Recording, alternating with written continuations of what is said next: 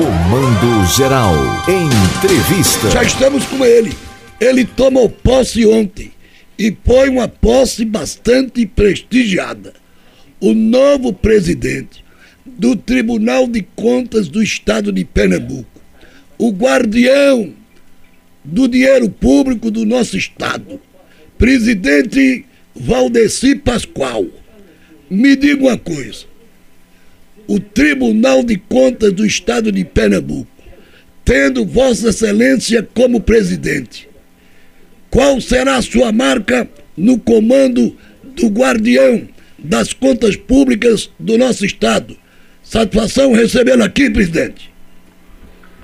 Bom dia a todos os ouvintes da Rádio Cultura Nordeste de Caruaru. Bom dia, Dilson Oliveira. Bom dia, Paulo Sobral. É, como você diz, é, Dilson, nós temos uma, uma tarefa muito importante, designada pela Constituição, de fiscalizar a correta aplicação dos recursos que o povo pernambucano é, se dispõe a ofertar através dos tributos. Né? Então, o poder público tem os orçamentos, o Estado tem um orçamento, as prefeituras têm orçamento, aplica em saúde, educação, prestação de serviço de transporte, na questão da saúde. Então, o tribunal é esse guardião, como você falou aí, toma conta da correta aplicação. Só que o tribunal, é, antes de qualquer ação no sentido de responsabilizar, de sancionar, tem todo um caminho de diálogo com o gestor. O tribunal tem uma escola de contas que orienta, que capacita, que procura entender os obstáculos da gestão, mas é, ali atento, prevenindo que aconteçam irregularidades.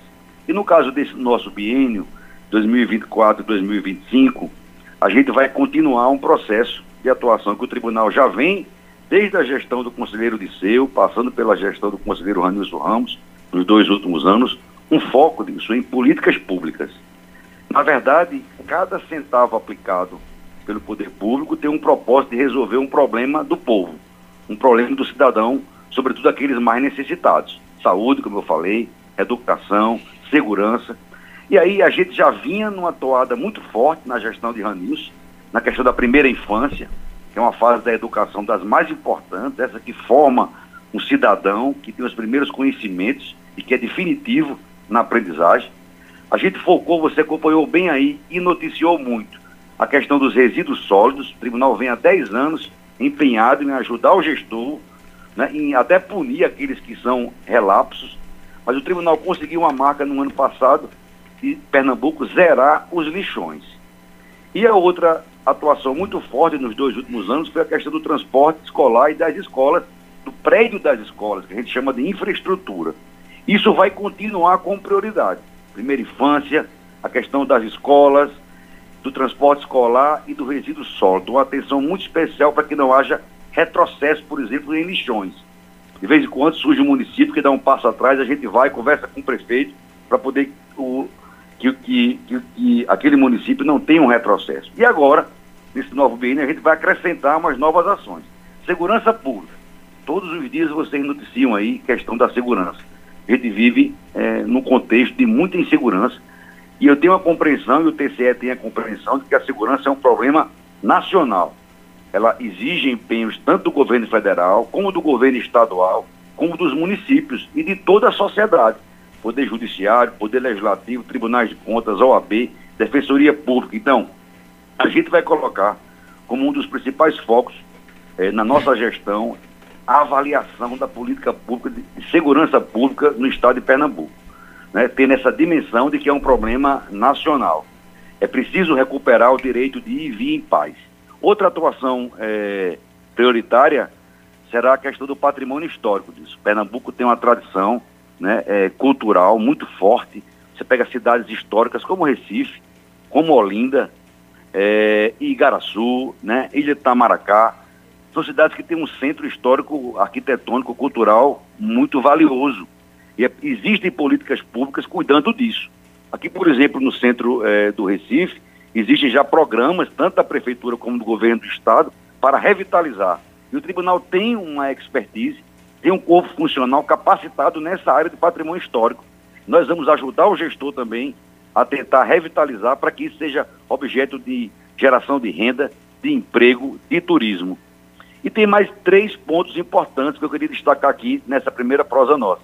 A questão do analfabetismo, o Brasil tem 6% de pessoas disso que não sabe ler e escrever. Se colocar que não sabe interpretar um texto simples, vai para 16%, 30 milhões de brasileiros, né?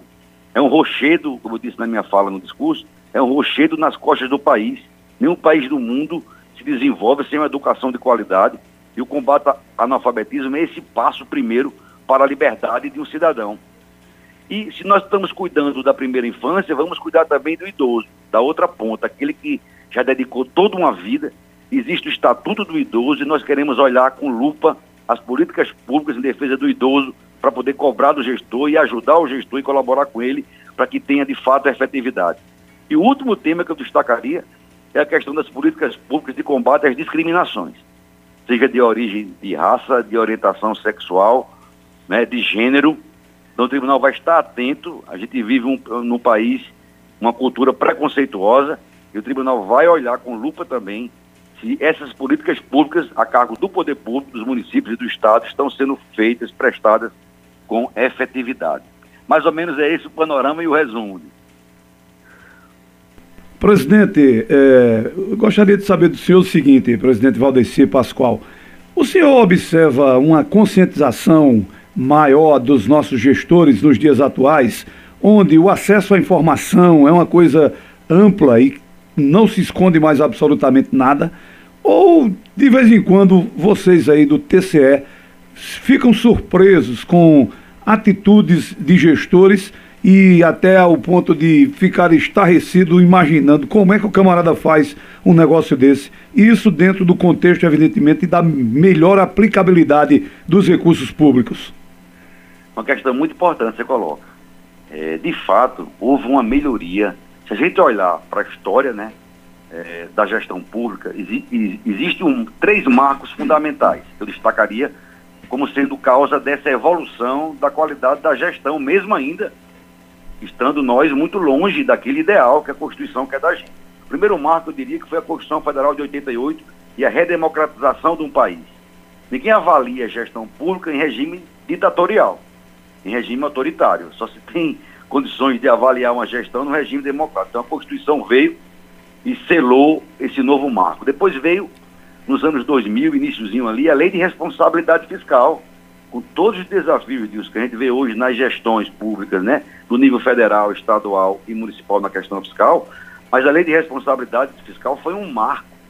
E ela de fato gerou uma cultura muito melhor em relação ao cuidado e ao zelo das contas públicas, porque ela previu é, responsabilidade, previu limites de despesa, previu a exigência de planejamento e deu um poder enorme aos tribunais de contas de fiscalizar e até punir os casos mais graves. Fora a lei de responsabilidade fiscal, destacaria a lei de transparência e de acesso à informação. Essa que você tocou aí agora, na verdade, obriga o gestor a divulgar tudo. E o tribunal tem feito um trabalho também muito importante nessa área já há muito tempo. A cada ano o tribunal avalia os portais de transparência o município tem o dever de publicar toda a receita arrecadada, toda a despesa, todos os empenhos, todos os contratos, isso em tempo real. O tribunal passa duas vezes por ano nos municípios e no estado também, faz uma fotografia se aquele portal está contendo todas aquelas informações. Então, esses três marcos, a redemocratização da Constituição Federal, a lei de responsabilidade fiscal e a lei de acesso à informação, de fato foram marcos importantes para gerar uma melhor governança é, por parte do poder público. Claro que existe ainda, como você disse, situações, mesmo diante disso tudo, nós nos deparamos muitas vezes com irregularidades graves e muitas delas, às vezes, tão graves que a gente manda cópia, do, além de sancionar no, no tribunal, com multa, com rejeição de contas, a gente ainda manda para é, o Ministério Público que tem as ações penais e de improbidade. Existe isso ainda. Né? Por isso que a gente precisa ficar vigilante. Mas, sobretudo, nosso foco hoje é em cima da eficiência.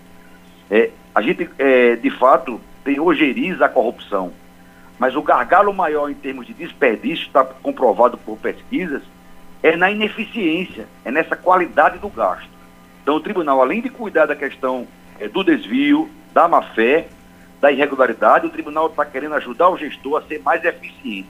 E temos essa compreensão de que sobretudo nos pequenos e médios municípios, a dificuldade é maior do gestor. Não é porque ele quer, não. É por causa das condições de atrair servidores qualificados, de pagar boas remunerações. Então, o tribunal tem esse olhar com maior sensibilidade para os, os pequenos e médios municípios, onde não tem uma estrutura, mas ao mesmo tempo incentivando-os a criar um centro de governo para dar sustentabilidade a uma boa gestão, que é ter uma área de planejamento, uma área tributária, uma área de controle interno e uma área jurídica. Isso dá sustentabilidade para que o gestor possa conseguir as suas metas. Presidente, lá vamos nós. Eu, inclusive, eu qualifiquei como um grande equívoco, um grande erro da Suprema Corte do nosso país, Supremo Tribunal Federal, quando lá atrás, lá atrás, eu qualifico como um equívoco, um erro gritante, quando o Supremo tirou poderes dos TCEs, dando mais poderes ao legislativo dos municípios, ou seja, tipo, por exemplo, Tribunal de Contas do Estado de Pernambuco, órgão fiscalizador. Ele fiscaliza, ele acompanha os gastos públicos. Daqui a pouco Aí vem uma recomendação. Recomendo rejeição de contas do executivo do município tal. Aí a decisão final passa a ser do poder legislativo do município. Eu entendi que com essa decisão do Supremo enfraqueceu os TCS. O senhor não tem este mesmo sentimento? É quase isso, Dilson. Eu concordo em parte. Veja, de fato, a Constituição Federal, ela já define que, em matéria de contas de governo do prefeito, contas de governo é aquela conta que é o balanço geral, que não envolve aquela despesa do dia a dia que ele assina. Isso não tinha dúvida. A Constituição Federal, desde 88, no artigo 71, inciso 1, estabelece lá quem julga as contas de um prefeito, do governador e do presidente da República é o Poder Legislativo. Essas chamadas contas de governo tribunais de contas do Brasil todo, durante mais de 20 anos, teve, teve o entendimento de que, na hora que o prefeito, além de ser o chefe político, o chefe de governo, que tem suas contas julgadas pela Câmara, por exemplo, e o tribunal dá um parecer prévio, mas na hora que ele decide, por conta própria, que ele não é obrigado, assinar a despesa, o tribunal teria o poder de julgar as contas dele definitivamente como qualquer outro gestor público, já que ele assumiu essa dupla função.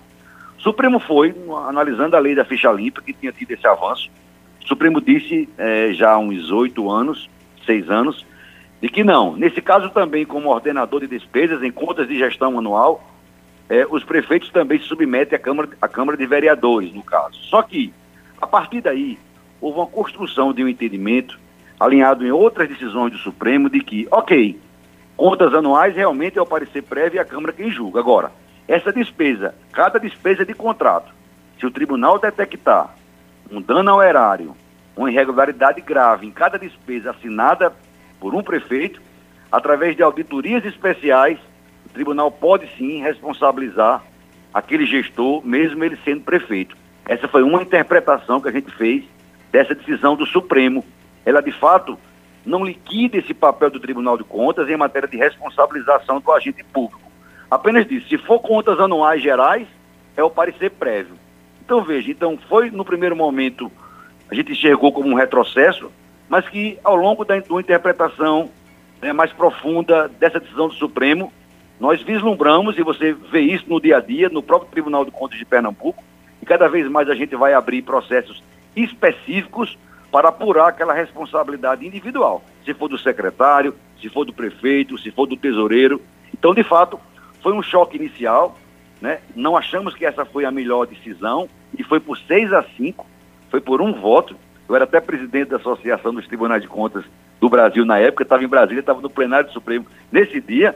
Né? Nós criticamos o Supremo em algumas ocasiões e aplaudimos em muitas outras, uma instituição fundamental, mas eu acho que chegamos a um denominador comum, Deus, que não vai prejudicar essa responsabilização no caso, de fato, é, de um gestor, mesmo sendo prefeito, cometer irregularidade. E exortamos sempre as câmaras de vereadores, né, a gente, a Câmara de Vereadores tem autonomia, é um poder público que a gente respeita, mas sempre exortamos a que esse processo de julgamento de contas e recomendamos isso, seja de fato, mesmo tendo natureza política, como é a Câmara de Vereadores. O presidente, seja, presidente. Ele seja fundamentado com base em pareceres da Comissão de Fiscalização. Olhe, esse malefício de Câmara de Vereadores está votando contas do Executivo, aí vem aquela prática danosa, o chamado mensalinho.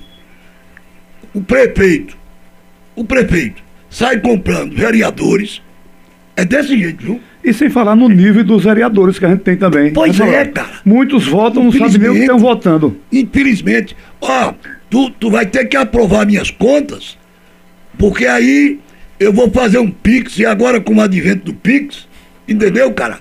Essa prática danosa aos cofres públicos, danação de prefeito comprando vereadores, para desfazer de um parecer desfavorável que o Tribunal de Contas optou, recomendando, rejeita as contas do prefeito Paulo Sobral.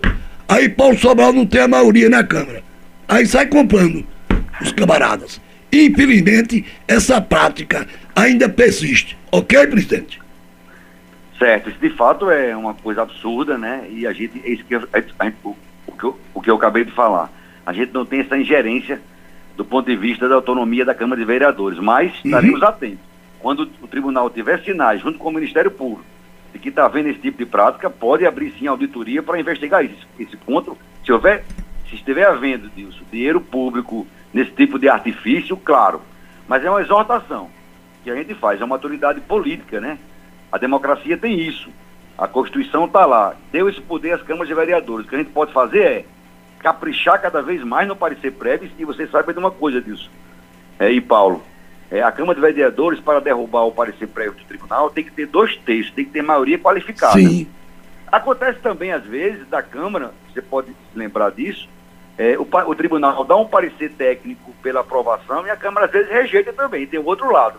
Nem sempre ela é benevolente, né? Às vezes também tem situações do contrário. Então, isso é um processo de maturidade essas questões aí que você falou são questões de polícia. Quando isso acontece, havendo denúncia, caberá ao promotor, caberá ao próprio tribunal instaurar uma auditoria para averiguar. Isso é uma deturpação da democracia. Que a gente exalta, a escola de contas nossa, isso, tem curso de capacitação justamente para os vereadores e servidores do, do, do Legislativo Municipal, justamente para orientar de como fazer essa análise das contas. É um dos momentos mais sublimes do Poder Legislativo, pelo menos deveria ser, esse julgamento das contas, porque as pessoas às vezes confundem isso. Pensam que o legislativo é só para fazer leis. Não. O legislativo é o representante do povo. Então, tão importante para uma Câmara Municipal aprovar leis é analisar e fiscalizar as contas dos gestores. Ele é tão fiscal quanto o Tribunal de Contas, tem esse papel relevantíssimo. E essa sensibilização que a gente procura fazer com os nossos eh, vereadores do Estado de Pernambuco. Pronto, presidente. Ficou, fic, ficamos assim a, a solenidade foi segunda-feira. Também foram empossados, além do senhor como presidente, isso. Os conselheiros Carlos Neves, vice-presidente, Marcos Loreto, corregedor, Disseu Rodolfo, diretor da Escola de Contas, Eduardo Porto, ouvidor, Rodrigo Novaes, este debutando, né? Recentemente, o ano passado ele renunciou o cargo de deputado isso, estadual. Isso. Ele é o presidente da primeira Câmara e Ranilson Ramos, presidente da segunda Câmara. Não é assim? Isso mesmo. Essa é a composição dessa mesa dirigente do Tribunal para esse biênio 2024 e 2025. Estarei muito bem acompanhado com pessoas de alta qualidade, experiência, que vai nos ajudar a tocar o barco nesses dois anos. O senhor, o senhor espera ter uma gestão mais na base do diálogo com os gestores ou, se for o caso, de forma punitiva também? Não, amigo, o tribunal não pode fugir da questão de responsabilizar em casos graves. Agora, antes disso, tem um caminho enorme de diálogo com os gestores. Estamos em contato com a MUP, com a UVP. Este é um, é, uma, é, um, é, um, é um novo tribunal também, este que procura compreender a realidade e os obstáculos do gestor. Então, o gestor pode procurar o tribunal, ter a dúvida, tem os alertas que a gente faz diante de indícios de irregularidade, tem as cautelares que previnem então, há um caminho longo, antes de um gestor ser punido por um, pelo tribunal, Dilson, há um caminho longo que ele tem que percorrer para isso. Porque que ele tem muitas condições de solucionar os problemas que ele tem, são reais, e a gente compreende através de uma relação dialógica de conversas com o tribunal, conversas republicanas. Tá bom, presidente. Tenha nesta casa de comunicação uma extensão deste guardião do dinheiro público que eu vou continuar tratando como guardião, o principal guardião do dinheiro público do nosso Estado, que é o Tribunal de Contas do Estado. Abraço, presidente Valdeci Pascoal. Um abraço forte, muito obrigado a vocês e seus ouvintes, parabéns pelo seu trabalho, brilhante.